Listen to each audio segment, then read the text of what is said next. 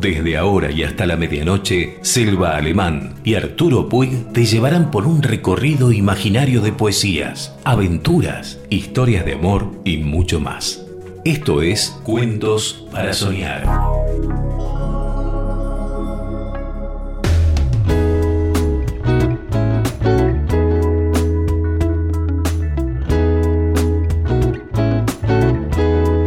Hola, buenas noches. Hola, ¿qué tal? Aquí estamos otra vez con Cuentos para Soñar.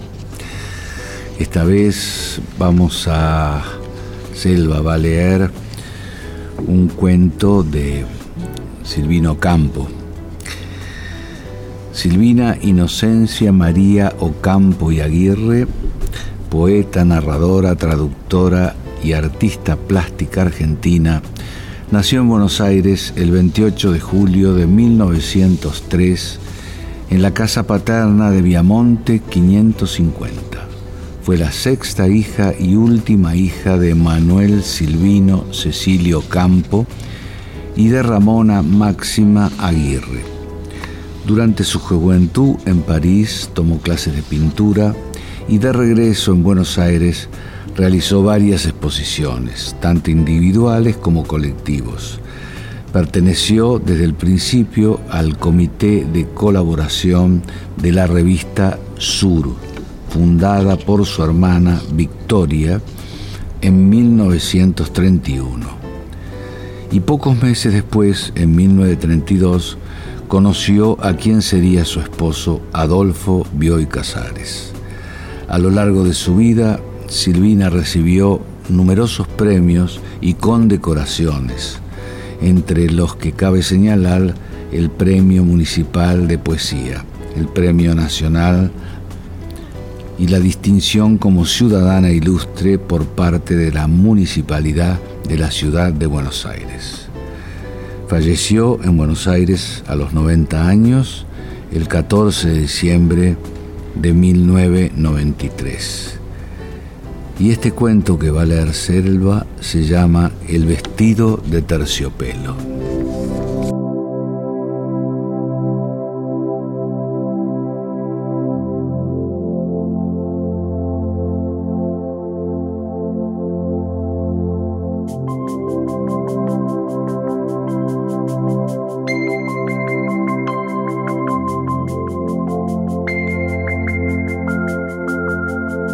Sudando, secándonos la frente con pañuelos que humedecimos en la fuente de la Recoleta, llegamos a esa casa con jardín de la calle Ayacucho.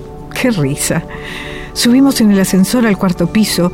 Yo estaba malhumorada porque no quería salir. Mi vestido estaba sucio y pensaba dedicar la tarde a lavar y a planchar la colcha de mi camita. Tocamos el timbre. Nos abrieron la puerta y entramos. Casilda y yo en la casa con el paquete. Casilda es modista.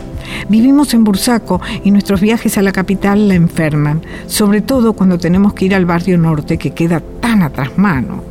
De inmediato Casilda pidió un vaso de agua a la sirvienta para tomar la aspirina que llevaba en el monedero. La aspirina cayó al suelo con vaso y monedero. ¡Qué risa!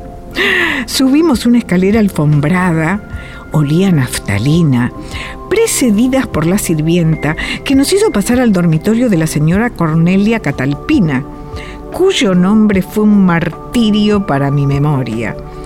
El dormitorio era todo rojo, con cortinajes blancos, y había espejos con marcos dorados. Durante un siglo esperamos que la señora llegara del cuarto contiguo, donde la oíamos hacer gárgaras y discutir con voces diferentes entró su perfume y después de unos instantes ella con otro perfume. Quejándose nos saludó. Qué suerte tienen ustedes de vivir en las afueras de Buenos Aires. Allí no hay hollín, por lo menos. Habrá perros rabiosos y quema de basuras. Miren la colcha de mi cama. ¿Ustedes creen que es gris? No, es blanca, un campo de nieve. Me tomó del mentón y agregó, no te preocupan estas cosas. Qué edad feliz. Ocho años tienes, ¿verdad? Y dirigiéndose a Casilda agregó, ¿por qué no le coloco una piedra sobre la cabeza para que no crezca? De la edad de nuestros hijos depende nuestra juventud. Todo el mundo creía que mi amiga Casilda era mi mamá. ¡Qué risa! Señora, ¿quiere probarse? dijo Casilda abriendo el paquete que estaba prendido con alfileres y me ordenó, alcanzad de mi cartera los alfileres. Probarse es mi tortura. Si alguien se probara los vestidos por mí, qué feliz sería. Me cansa tanto. La señora se desvistió y Casilda trató de ponerle el vestido de terciopelo. ¿Para cuándo el viaje, señora? le dijo para distraerla. La señora no podía contestar. El vestido no pasaba por sus hombros. Algo lo detenía en el cuello. ¡Qué risa! El terciopelo se pega mucho, señora, y hoy hace calor. Pongámosle un poquito de talco. Sáquemelo, que me asfixio, exclamó la señora. Casilda le quitó el vestido y la señora se sentó sobre el sillón a punto de desvanecerse. ¿Para cuándo será el viaje, señora? volvió a preguntar Casilda para distraerla. Me iré en cualquier momento. Hoy día con los aviones uno se va cuando quiere. El vestido tendrá que estar listo. Pensar que allí hay nieve, todo es blanco, limpio y brillante. Se va a París, ¿no? Iré también a Italia. Vuelve a probarse el vestido, señora. Enseguida terminamos. La señora sintió dando un suspiro. Levante los dos brazos para que le pasemos primero las dos mangas, dijo Casilda, tomando el vestido y poniéndoselo de nuevo. Durante algunos segundos, Casilda trató inútilmente de bajar la falda para que resbalara sobre las caderas de la señora. Yo la ayudaba lo mejor que podía finalmente consiguió ponerle el vestido. Durante unos instantes la señora descansó extenuada sobre el sillón. Luego se puso de pie para mirarse en el espejo. El vestido era precioso y complicado. Un dragón bordado de lentejuelas negras brillaba sobre el lado izquierdo. Casilda se arrodilló mirándole en el espejo y le redondeó el ruedo de la falda. Luego se puso de pie y comenzó a colocar alfileres en los dobleces de la bata, en el cuello, en las mangas. Yo tocaba el terciopelo. Era áspero cuando pasaba la mano para un lado y suave cuando la pasaba para el otro. El contacto de la felpa hacía rechinar mis dientes y los alfileres caían sobre el piso de madera y yo los recogía religiosamente uno por uno. ¡Qué risa! ¡Qué vestido! Creo que no hay otro modelo tan precioso en todo Buenos Aires, dijo Casilda, dejando caer otro alfiler que tenía entre sus dientes. ¿No le agrada, señora? Muchísimo. El terciopelo es el género que más me gusta. Los géneros son como las flores. Uno tiene sus preferencias. Yo comparo el terciopelo a los nardos. ¿Le gusta el nardo? protestó Casilda.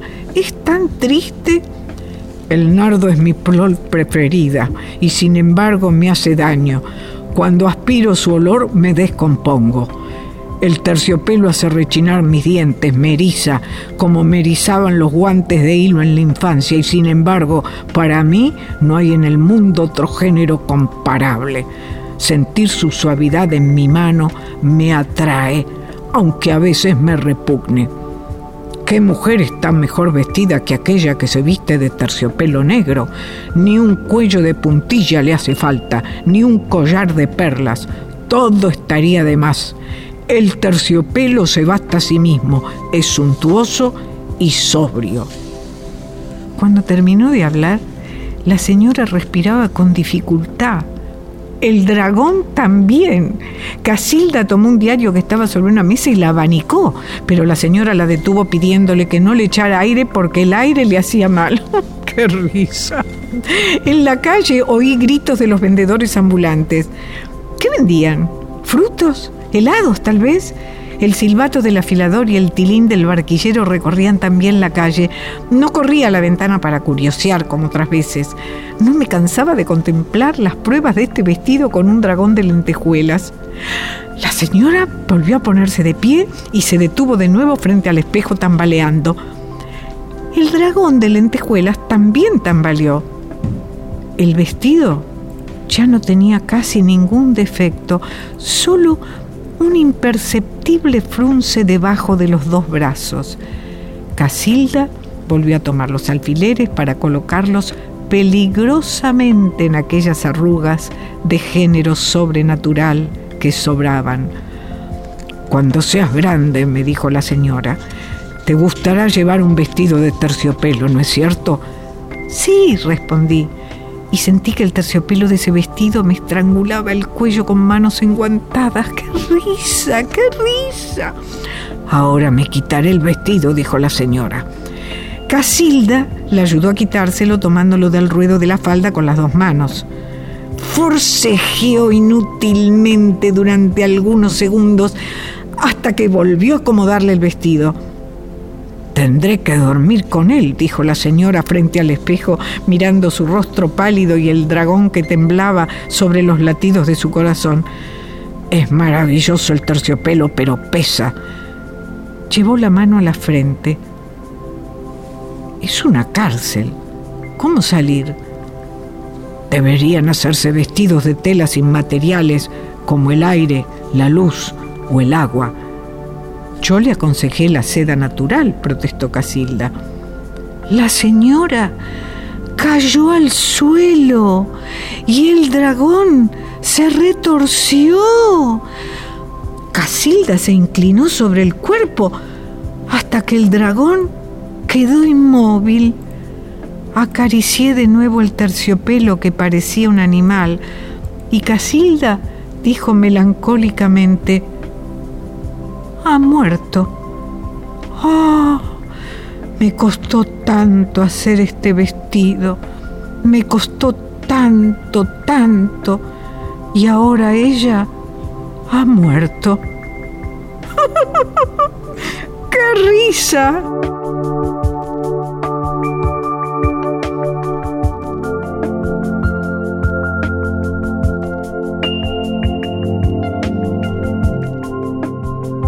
Cuentos para soñar entre la radio y tu imaginación.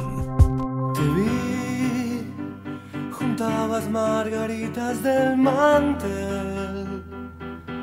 Ya sé que te traté bastante mal. No sé si eras un ángel o un rubí, o simplemente te vi.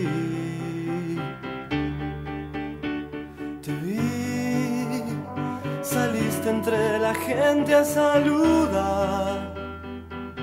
Los astros se rieron otra vez. La llave de mandala se quebró.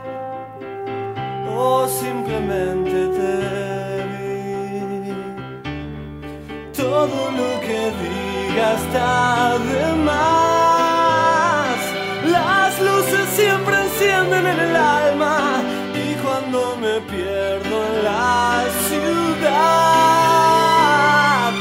Ya sabes comprender, es solo un rato no más. Tendría que llorar o salir a matar. Te vi, te vi, te vi. Yo no buscaba a nadie y te vi.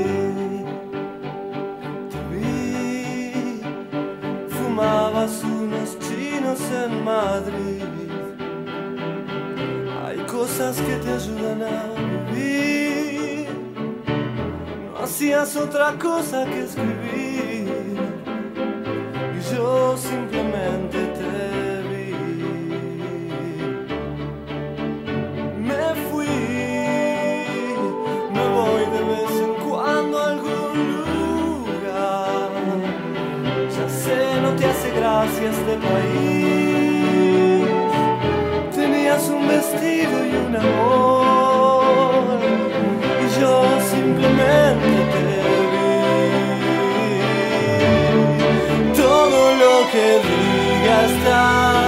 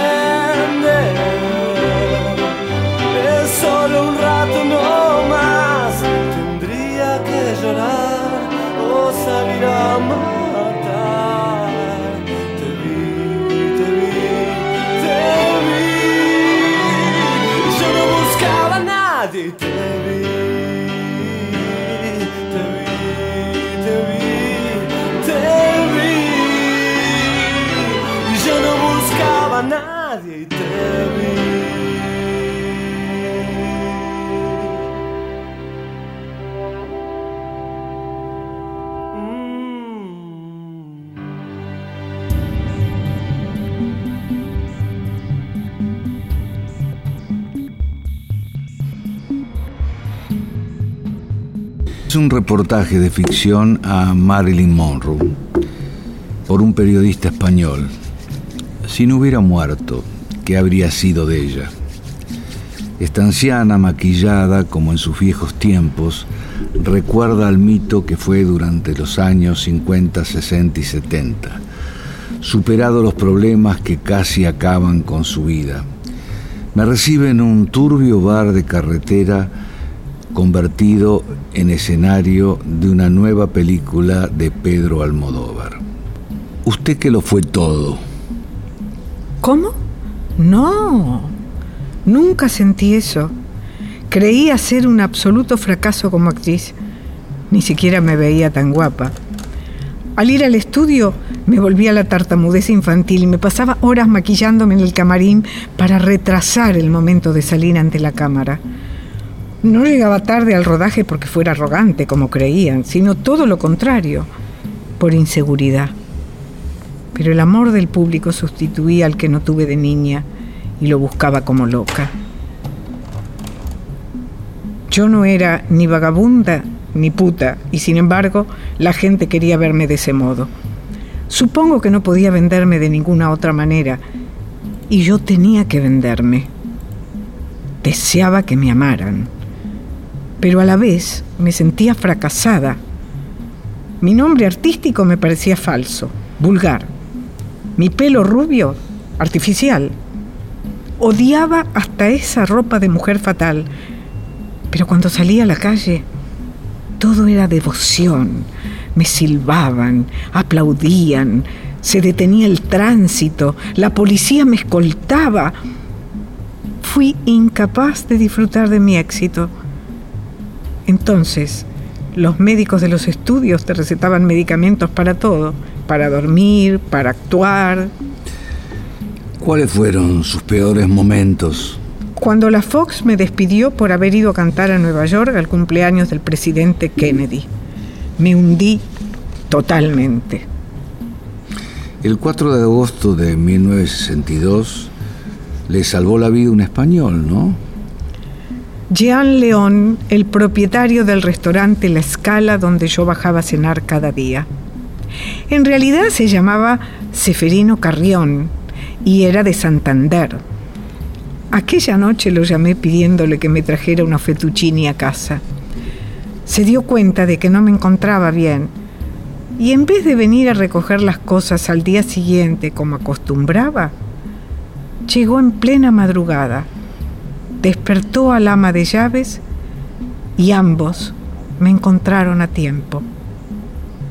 De Seferino me acuerdo mucho, porque fue él quien me presentó a Brigitte Bardot una noche en su restaurante. Seguimos siendo grandes amigas y colaboro con ella en su lucha a favor de los animales. Me horroriza lo que hacen ustedes a los toros en España. A partir de 1962 se construyó toda una nueva vida. Sí. Pude morirme, pero fue todo lo contrario. Me enamoré del doctor que limpió mi estómago, Jack Goldstein, que me ha dado dos hijos maravillosos. George Cukor consiguió terminar Algo tendrá que darnos, película que tuvo más éxito por el morbo de mi regreso que por otra cosa. Aún hoy intentan adivinar qué escenas fueron rodadas antes de mi sobredosis y cuáles después. Pero el gran salto fue mi interpretación en El barco de los locos, en 1965, de Stanley Kramer, junto a Simón Signoret, por la que obtuve el único Oscar de mi carrera, aunque mi estado de salud no me permitió asistir a la ceremonia. Luego, en 1970, Las tres hermanas de Chekhov, donde Lorenz Olivier me dirigió junto a Sofía Loren e Ingrid Bergman, mi mayor éxito de taquilla.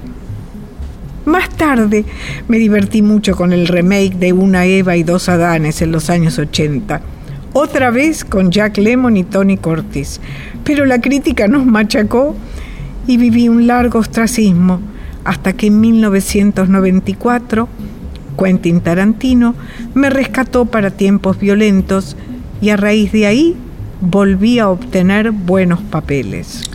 Olvida la etapa en Las Vegas. Cierto, tuve un show allí, creo que en 1967, y no se ría. Las imágenes de mi dueto con Frank Sinatra son de las más vistas en YouTube. Usted ha conocido el mayor grado de fama que puede tener alguien, pero también esos momentos de olvido. ¿Cómo lo ha vivido? Y la fama es voluble. Yo la conozco bien. Va y viene. Y siempre será algo pasajero y superficial, sobre todo para una niña abandonada. Los niños normalmente son felices, de eso trata la vida, ¿no? De ser feliz pero a mí el mundo me parecía algo siniestro. Ese era el problema, no la fama. A mí me convirtió en estrella la gente. No fue un productor ni ningún estudio, fue la gente. Yo amo a la gente. Solo me asustan esas masas que se te acercan como si quisieran llevarse a casa un trocito tuyo. Cuando iba al estudio a rodar y veía a una señora fregando, pensaba, quisiera ser la mujer de la limpieza. Pero tuve una cosa clara. Cuando sea mayor, haré otro tipo de películas. Y así ha sido. ¿Cómo ve hoy su papel de sex symbol? Todos nacemos como criaturas sexuales, gracias a Dios. Es una lástima que tanta gente destruya o desprecie ese don natural. La sexualidad solo es atractiva cuando es natural y espontánea. ¿Qué música suena en su iPod? Love Me Tender de Elvis Presley, que me trae muchos recuerdos. Se nos fue demasiado pronto. Y Candle in the Wind de Elton John, que aunque la gente cree que es una canción para Lady D, él la compuso para mí. ¿Puede ponerlo? Por favor. Y no me haga quedar en ridículo cuando escriba esto. ¿Quién sabe? A lo mejor es mi última entrevista.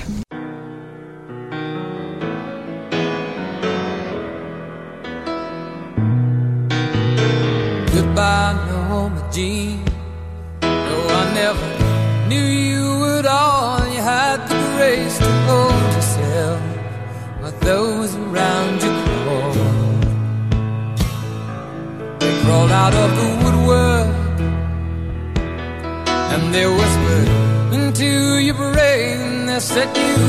treadmill, and they made you change your name. And it seems to me you lived your life like a candle in the wind, never knowing who to cling to when the rain set in.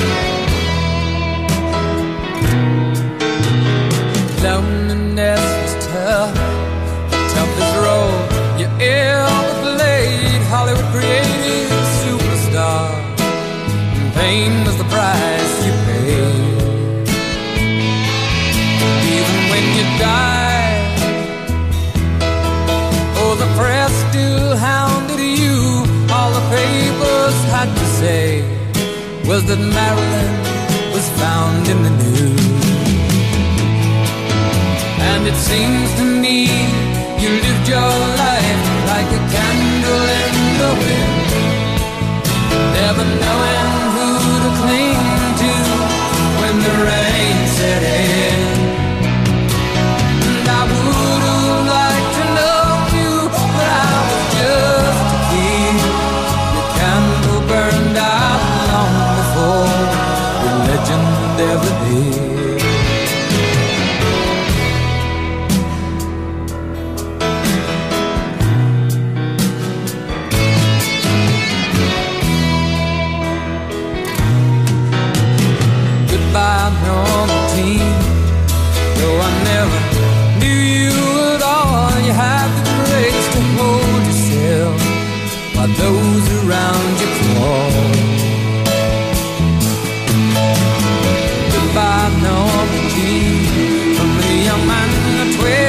22nd row who sees you as something more than sexual, more than just our Marilyn Monroe. And it seems to me you lived your life like a candle in the wind, never knowing who to cling to when the rain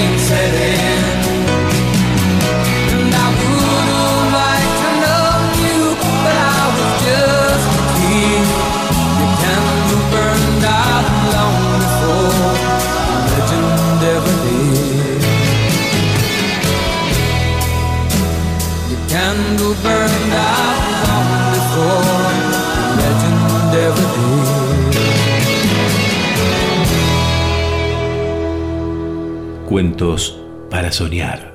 La mejor manera de terminar tu día. Es raro pensar en esto que acabamos de leer, este reportaje ficticio a Marilyn Monroe, ¿no?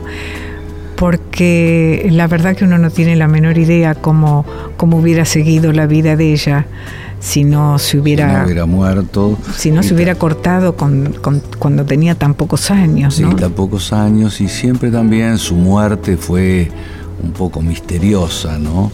En cuanto a- se dice mucho que, que la han matado, este, O que la dejaron morir, que es más o menos lo mismo. este, siempre hubo un gran misterio sobre, sobre ella, ¿no? Y sobre su relación con la Sí. familia Kennedy. Con la Estaba familia muy, Kennedy, muy ligado a su sí, sí, historia. con Frank Sinatra. También. Este, así que bueno, siempre fue un personaje.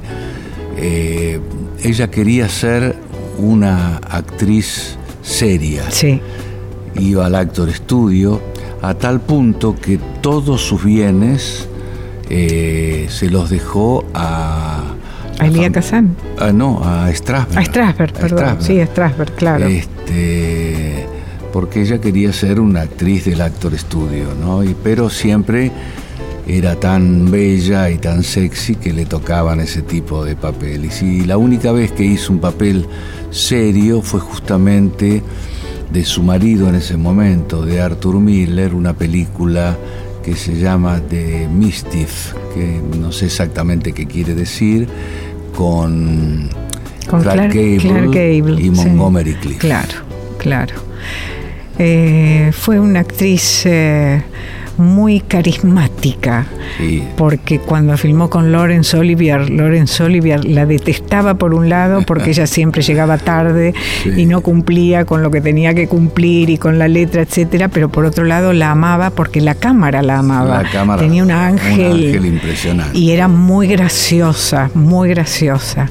Así que bueno, nos estamos despidiendo con este pequeño homenaje a Marilyn, que fue una diva y una persona muy extraordinaria de su tiempo, ¿no? Así que buenas noches, hasta mañana, como siempre agradeciendo a Juan Chiscarano, a Rita Terranova y bueno, veremos mañana qué traemos. Bueno, Adiós. Buenas noches.